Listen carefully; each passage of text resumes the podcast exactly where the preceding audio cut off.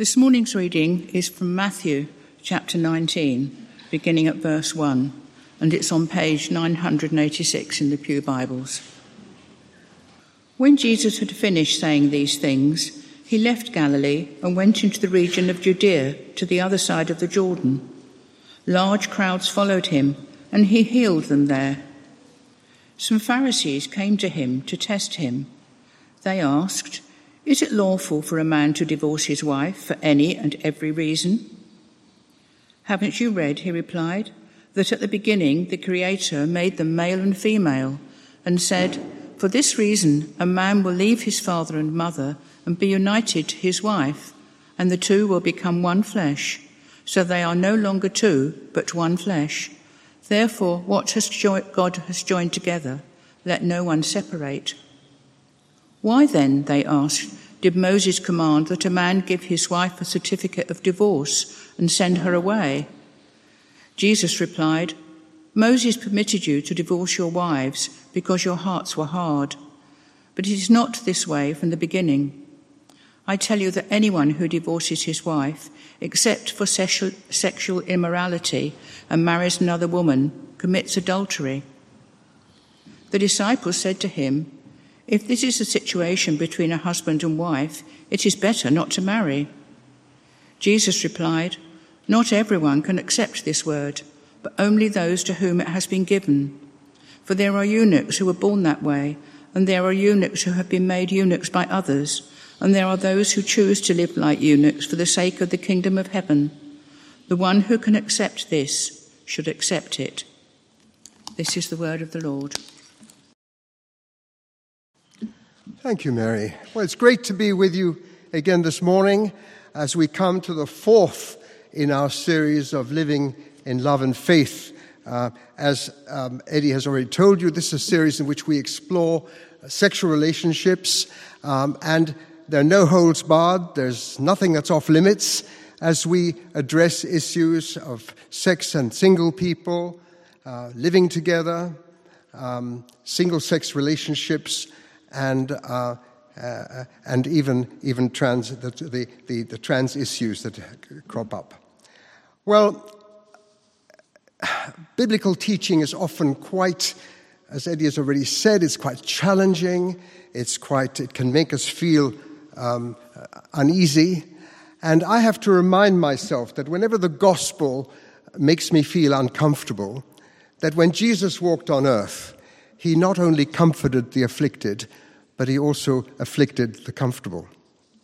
And so this morning uh, we're talking about the biblical approach to marriage, with special reference uh, to adultery and to um, sex outside marriage. And all of these, by the way, feature in today's reading from Matthew 19.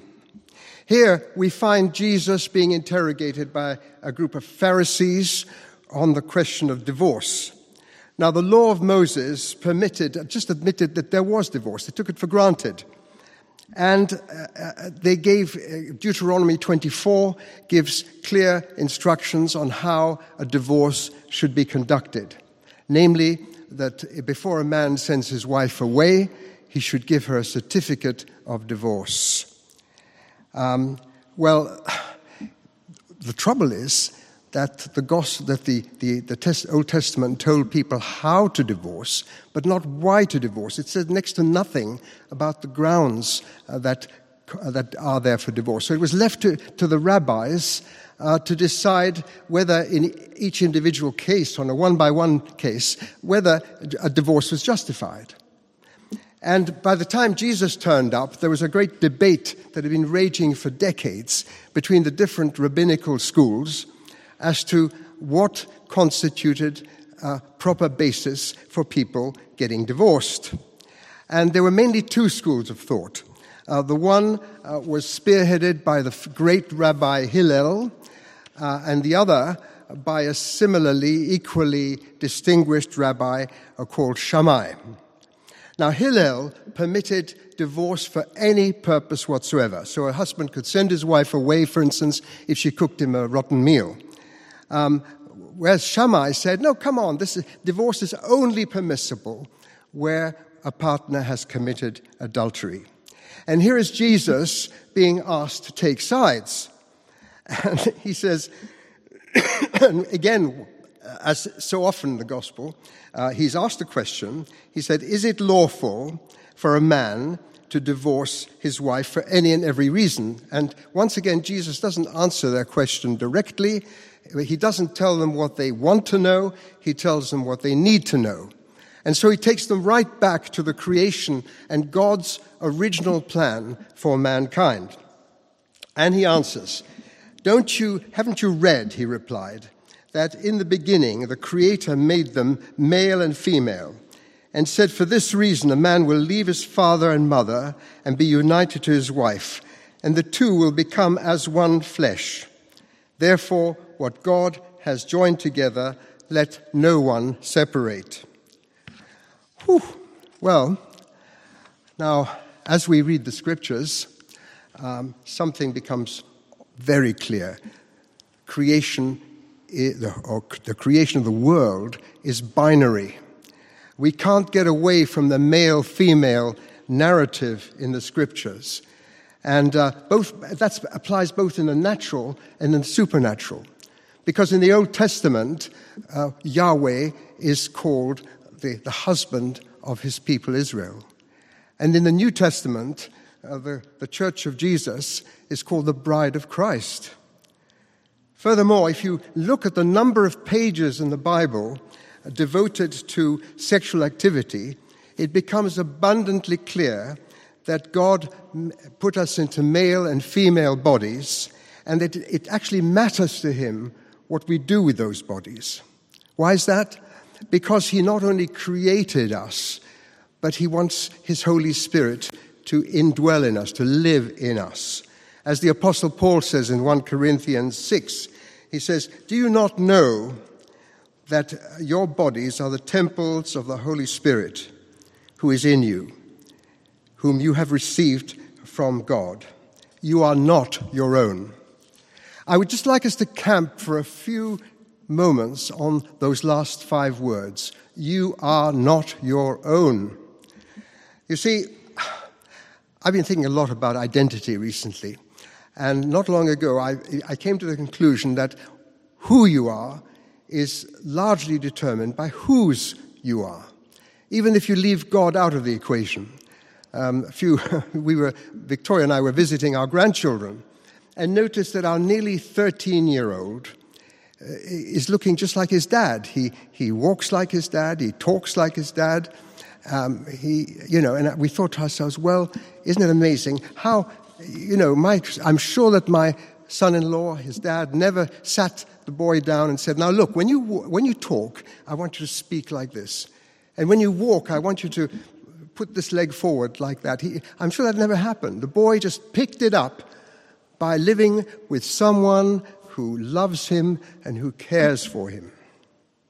And the Bible very clearly tells us that when we hang out with God, we begin to look like him. Of course, there's a, a problem there that how do you and I, as mere mortals, uh, begin to look like the creator of the universe whom we can't see?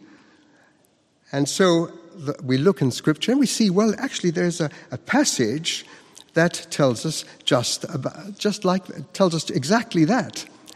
It, it, it, tells us that we, when we begin to, to, to seek God, we can look like Him. And um, I'll, I'll, read you that passage. I must tell you, actually, that the other day, Eddie, our vicar, uh, told me how he had met um, the great John Stott, the late great John Stott, and how this man simply radiated with the love of God and the compassion of God. A lifetime of walking with Jesus had made him a godly man. That compassion of God's, which reaches out to all of us, to every one of us, regardless of our faith and regardless of our lifestyle. Well, the scripture I'm talking about is, uh, is in Ephesians 5, and um, it, it, I'll tell you exactly where it is. Well, you'll find it, it's on the screen. Um, follow God's example, it says, therefore, as, as dearly beloved children, walk in the way of love, just as Christ uh, loved and gave himself up for us as a fragrant offering and sacrifice to God.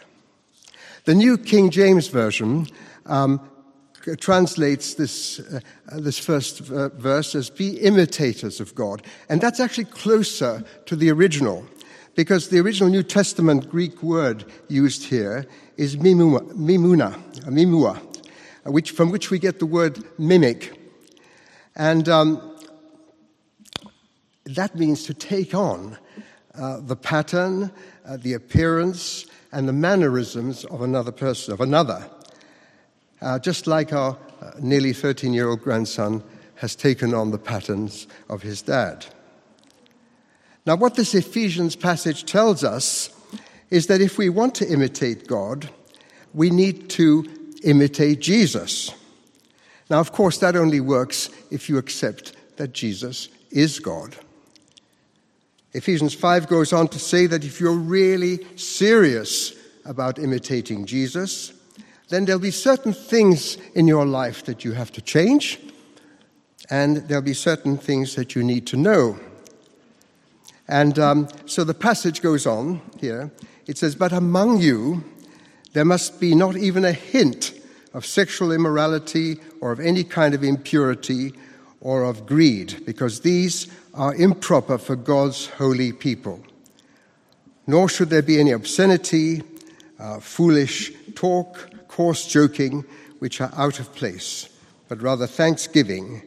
For of this you can be sure that no immoral, impure, or greedy person, such a person is an idolater, has any inheritance in the kingdom of Christ and of God.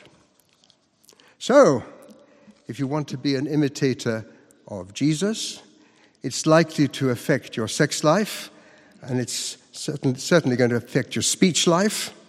Uh, we haven't actually got time to get into the evils of blasphemy and uh, profane language, but I would like us just to spend a few moments thinking about how Christians should think about sex. I won't burden you with my personal testimony this morning but I, except to tell you that I grew up in a setting where by the time my peer group uh, reached puberty, we were convinced that the only thing that the Christian church had to say about sex was no, no, and don't, don't. And by the time we became teenagers, we were so convinced that the church was anti sex that we actually stayed well away from church for the rest of our lives, and, or until we found God. Anyhow, um, at a certain point in my life, God put his finger on me. And one day I heard myself making a personal commitment to Christ. And to my delight and astonishment, I discovered that Christianity was thoroughly pro sex. In fact, I can tell you with great rejoicing that this church of St. John's Blackheath is positively 100% pro sex. Because, why? Because God designed us and designed sexu- our sexuality. Uh, he engineered it uh, so that it would give us pleasure, so it would protect us and, and uh, ensure the future generations. And so now, of course, we know that there's absolutely nothing wrong with it. We should enjoy it and rejoice in it and engage in it. Um, uh, but there's, uh, there's nothing nothing either dirty or bad about our sexuality, as long as it's practiced within the framework that God created for it. And that framework is within uh, between a man and a woman who have committed themselves uh, to, to one another for life in that bond that we call marriage. Now, the church proclaims that wherever there is such a marriage, uh, permanent, monogamous, uh, uh, uh, where there's such a relationship, then let the party begin. Let's go. Alas, um, we, we see very little of joyful, unbridled, married passion uh, between couples represented in the media, don't we? I mean, most TV programs, uh, sitcoms, and most films portray married couples as um, unhappy, as dysfunctional, uh, someone's always got a headache or is, uh, uh, you know, tired. And again, by contrast, the media portrays uh, a different picture where um, it's the, it's, the narrative there is that the people who are really enjoying themselves, really having fun and really enjoying life are the 20 or 30 somethings who are out there clubbing and uh, having lots of no strings attached recreational sex. Now, the real world is actually very different to that. Um, over the last few years, uh, a number of surveys, uh, general satisfaction surveys, have been conducted. And uh, uh among singles and married people, divorced and widowed. And uh, for example, the, uh, in, in, 2019, the Office of National Statistics polled a staggering 286,059 people. That's well over a quarter of a million of us. And concluded and showed, found that, that taken as a whole, uh, those who'd been married for a long time were happier than any other group.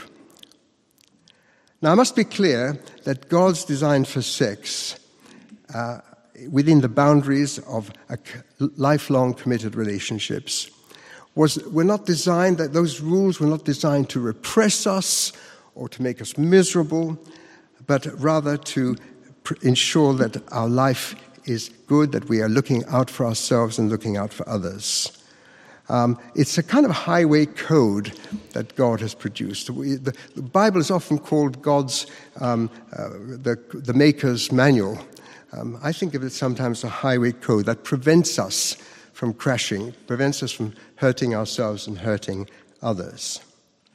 Sadly, when it comes to our sexuality, um, most of us ignore uh, the Maker's instructions, uh, with the result that you and I live among the wreckage, the trail of wreckage left behind by um, lots of casual and temporary uh, sexual liaisons. Of course, Christian teaching goes completely, utterly against the current trends. Um, the Church of England recently published a report uh, for, uh, by the British uh, Social Attitude Survey, it's called, that tells us that among those who self identify as non religious, 93% believe that there's absolutely nothing wrong with sex outside marriage. And even among uh, Catholics, those who self identify as Anglicans, and Roman Catholics. 82% think the same. Now, does that mean that um, biblical teaching on sexuality is out of date, out of touch, and it's time that we either scrapped it or rewrote the Bible? Well, I can tell you that even 2,000 years ago, when Paul addressed his message to the Ephesians, it was just as out of touch, just as countercultural in Ephesus as it is to us in, in the UK. Ephesus in Paul's time was a multicultural society, uh, largely pagan. It was also the home of the Temple of Diana, the goddess of fertility, um, which was served by a, a team of um, priestesses who indulged in sex uh, with the worshippers who came there. So, not a place that you would expect uh, to get a message like this. Imagine how anti cultural it would have been, how countercultural for Paul to write to these people and say, Among you, there must not even be a hint of sexual immorality or any kind of impurity or greed, because these are improper for God's holy people. Now, what Paul is saying to the Christians, the believers in the first century, in first century Ephesus, and what he still says to believers in 21st century London is simply that what is normal for everyone else is not normal for you. You are mine, you belong to me, and because you are mine, you operate by a different set of values, different standards altogether. But you know, God's standards cannot be imposed from the outside. Uh, we, we, those who've encountered Jesus um, as their personal Lord and Savior can't help being like him any more than our nearly 13 um, grandson can, can help being like his dad. True change comes within and works from the within to the outside. And no matter how much we try in our own strength, we cannot truly obey God uh, in our own, in our, by our own devices. The Bible talks of the followers of Jesus being living sacrifices. I've often thought about that. What does it mean to be a living sacrifice? Well, to me, it means that you, you admit to God that you've lost the way, that you need a Savior, you lay your life down at the foot of the cross, and you allow Jesus to come into your life and to change your life. And once you uh, experience Jesus as your personal Lord and Savior, no one has to tell you to stop watching pornography. No one has to tell you to stop using the name of Jesus in vain, blaspheming, and all the, that effing and blinding. Just stops because you are becoming more like Jesus. You're becoming more like Him. You no longer have to behave. You don't, no longer want to behave that way. It's unconscious, even. You know. Uh, during the first lockdown, I used to tune in to uh, uh, online services from Holy Trinity Brompton. And in one of these services, which is still probably available on YouTube, um, Nicky Gumbel, the much acclaimed vicar of HTB, a founder of the, uh, of the Alpha programs, talks about how he and Pippa, who was then his girlfriend, slept together when they were at university. Well, one day, uh, one evening, they went to a, a Christian gathering, and both of them had a profound conversion experience. As Nicky puts it, he said, We both fell in love with Jesus.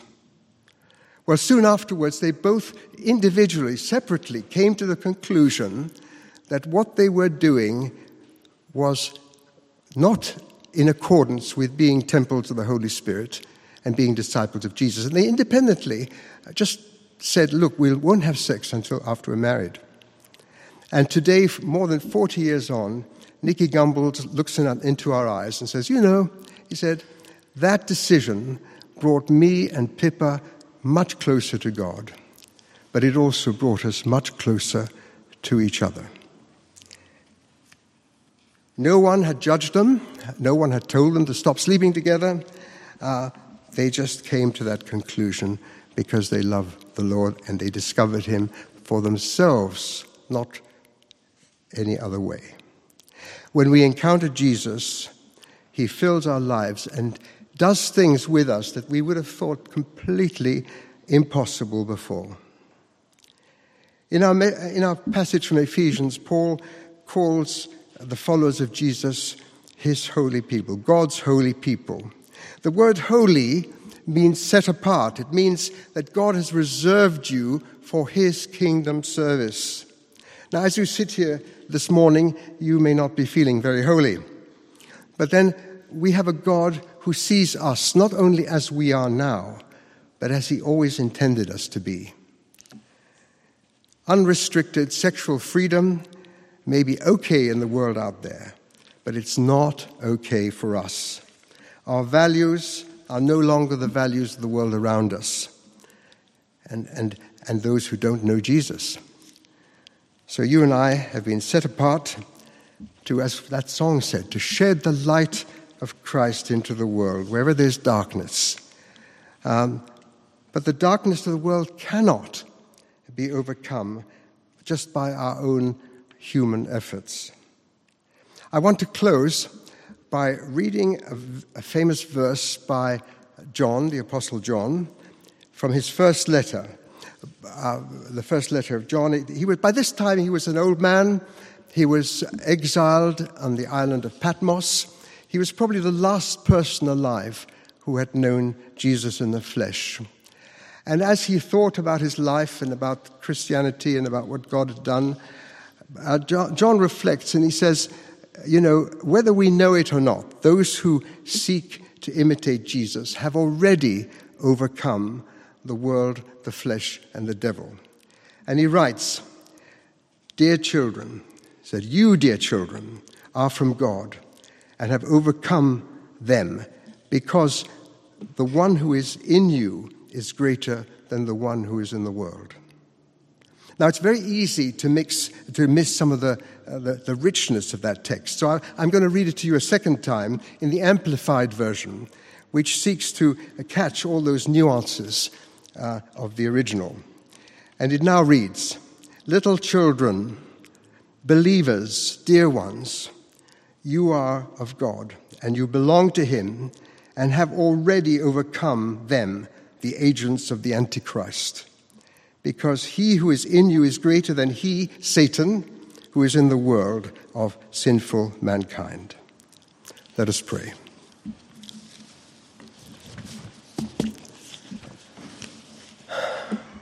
Spirit of the living God, fall afresh on us. Melt us, mold us, fill us, and use us. We ask it in the blessed name of our Lord Jesus Christ, who lives and reigns forever. Amen.